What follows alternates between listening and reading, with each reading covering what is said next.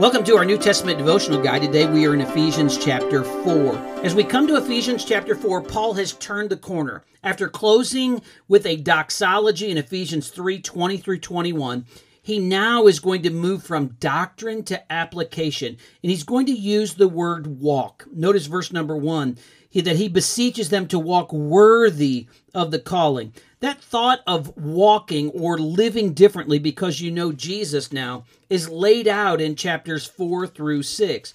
He first tells them that they're to walk worthy of the Lord. How are they, they to do that? Well, in verse number two, it gives the picture that they're to walk with lowliness or humility. They're to walk with gentleness, be self controlled or mild spirited, is what it means. They're to, to show long suffering, to be patient and long temp- long tempered, not short fused like so many of us can be. And they're to show a forbearing love. But they're not only to walk worthy, but they're to walk in unity. They are to endeavor to, rem- to remain eager for unity. Now, notice the spiritual realities of why sh- we should be and walk in unity. Because there's one body. There's one body. That's God's kingdom. There's one Holy Spirit. There's one hope of our calling. There's one Lord, Jesus, the Lamb of God, our risen Savior. There's one faith. There's one doctrine, body of truth. The Jude says is the faith once entrusted to the saints. There's one baptism. I believe that this is the baptism of the Holy Spirit into uh, the, the church body and into salvation. And that picture of identifying with Jesus through our water baptism. And then one God and Father of all who is above all and in us all.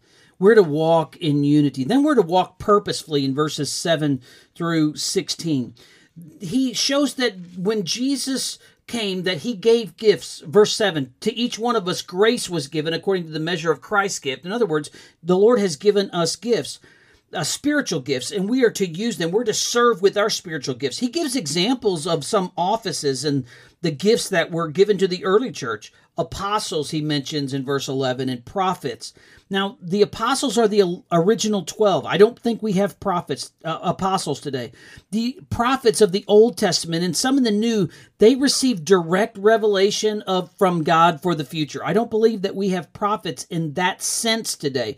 We do have those who preach a prophetic message but not prophets as the old testament would know but then there are evangelists who can share Christ and there are pastors and teachers. And the goal is is that they are to serve to edify the church. And verse number 12 says for the equipping of the saints for the work of the ministry. So that the saints are to uh, join in ministry and be active in ministry. It's not just the paid staff, it's all of us so that we can come to a place of of unity, verse 13 says, and knowledge of the Son of God. That's maturity as we grow in Him. Then in verse number 17 and following, we're challenged to walk differently and not get pulled back to our old life.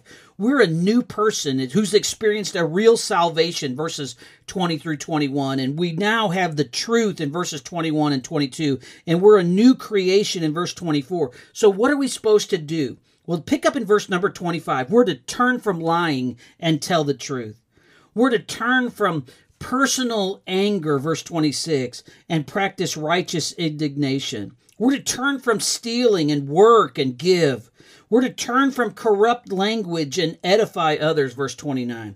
We're to turn from grieving the Spirit and instead uh, live a, a different life and live in the Spirit. We're to turn from these natural inclinations of bitterness and wrath and anger and clamor and evil speaking, as verse 31 says, and we're to be kind one to another, tender hearted, forgiving one another, even as God, there's that phrase, in Christ has forgiven you. Walk differently if Jesus is in your life.